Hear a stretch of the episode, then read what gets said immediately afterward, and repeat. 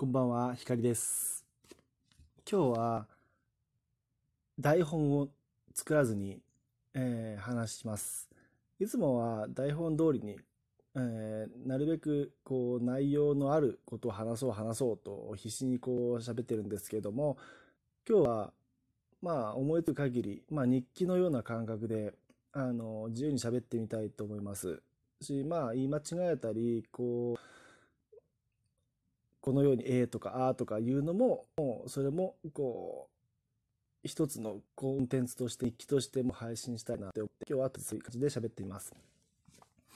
と先日、えー、と2泊3日でですね、えー、と家族と旅行に行ってきました。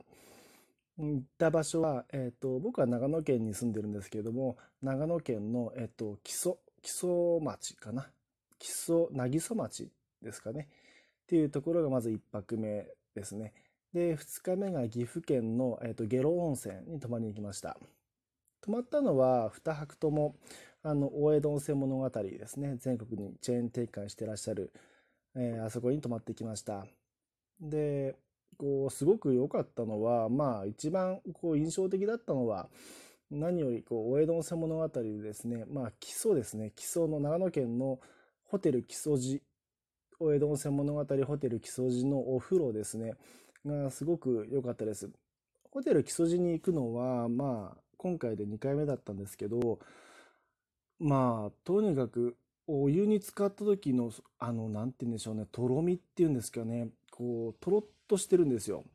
で、もし行った方がいればわかるかもしれませんけれども、こう、なんて言うんでしょうね、こう、もう入った瞬間にもう肌がツルツルとするという感じですね。男の僕でも感じるので、おそらくあの女性の方がこう美肌の湯を求めていくならば、えーっと、ホテル木曽路、木曽の方がおすすめですし、ツルツルの具合で言ったら、あの、下呂温泉もすごく良かったです。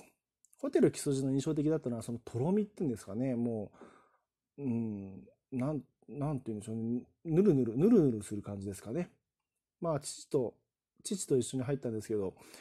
あの、父もこう驚いて喜んでましたね。あの、とろみがあるという感じでですね。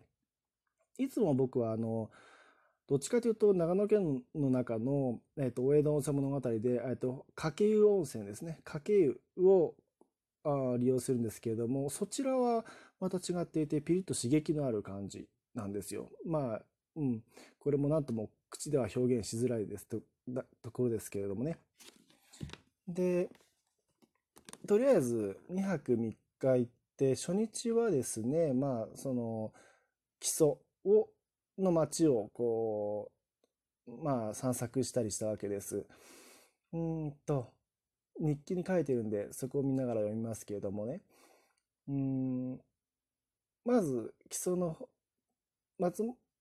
松本市を出発してですね、基礎に着いたら、うんと、高瀬家資料館っていう場所であったり、まあ、えーっと、その後の、福島関所資料館、あと、妻籠宿っていうところにも、に1日目は行ったんです。まあでもどの場所もほとんどが、えっと、えー有名な島崎藤村ゆかりの場所だそうで、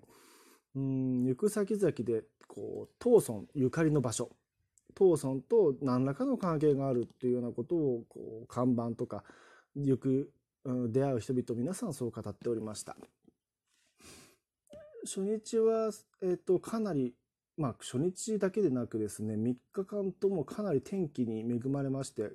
こう、最近ずっと梅雨空で雨が降ってるんですけれども、この3日間だけは、こうす、なんて言うんでしょうね、すごくこう驚くほど晴れて、暑くて、えー僕も久しぶりにタンクトップを着て、あの、日焼け止めをしっかり塗ってですね、あの、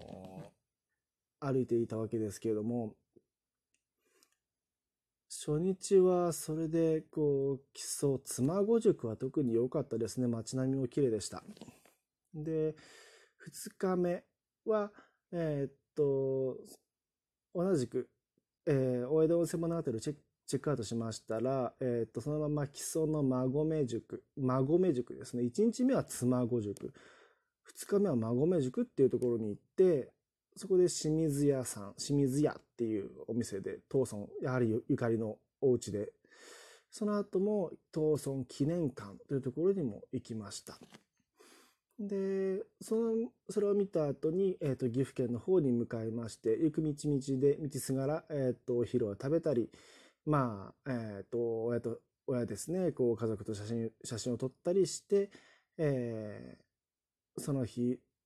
えー、これは夕方、まあ3時ぐらいに大江戸温泉物語のゲロ新館にチェックインしました。その日も、1泊目も2日目も、まあまあお酒をなんて言うんでしょう、飲み会ですよね。みんなで、こう、ワイワイやって、えー、っと、寝たという感じですね。最終日は、えー、10時にホテルチェックアウトしまして、すぐそこの、えー、ゲロ新館の近くにある合掌村っていうところをを見学しました。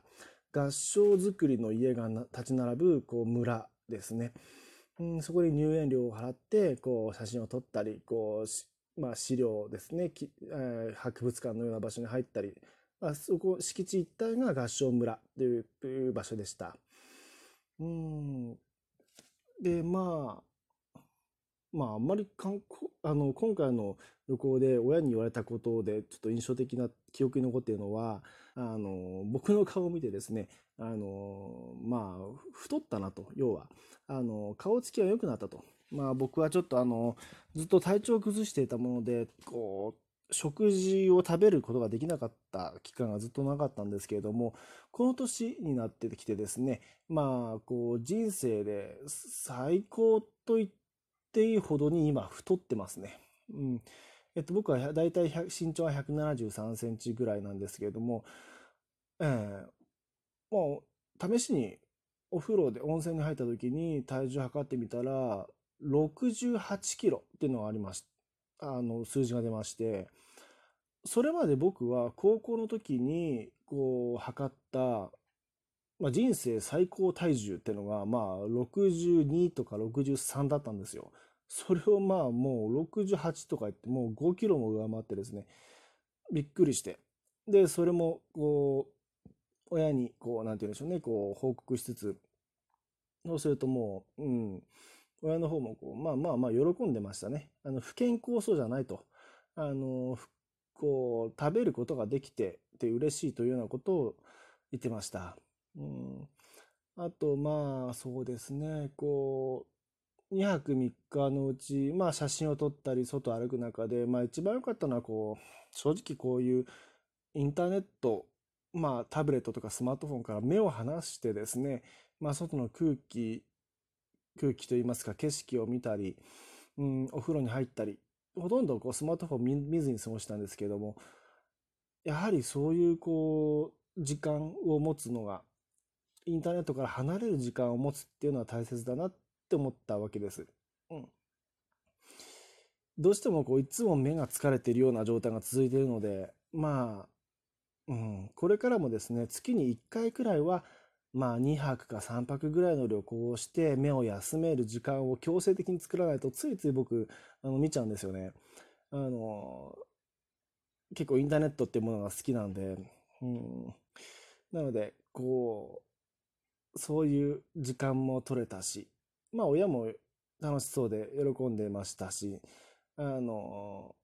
いつもお世話になっているかかりつけのお医者さんの、お医者さんですね、先生には、こう、お土産を買って、まあ、すごく満足のいく、えー、長野県の木曽と岐阜、下呂温泉の旅行ができました。ちょっと今日は台本なくて、もう本当にこう、思いつきで喋ってみたんですけれども、うん、まあ、とりあえずはちょっとこれでやってみたいと思います。また、もしよかったら、あの、聞いてください。今夜、今夜の、えー、8時過ぎに撮ってるんですけども、ザーザーと雨が降っています。梅雨はいつ明けるんでしょうか。では、今日は失礼します。光でした。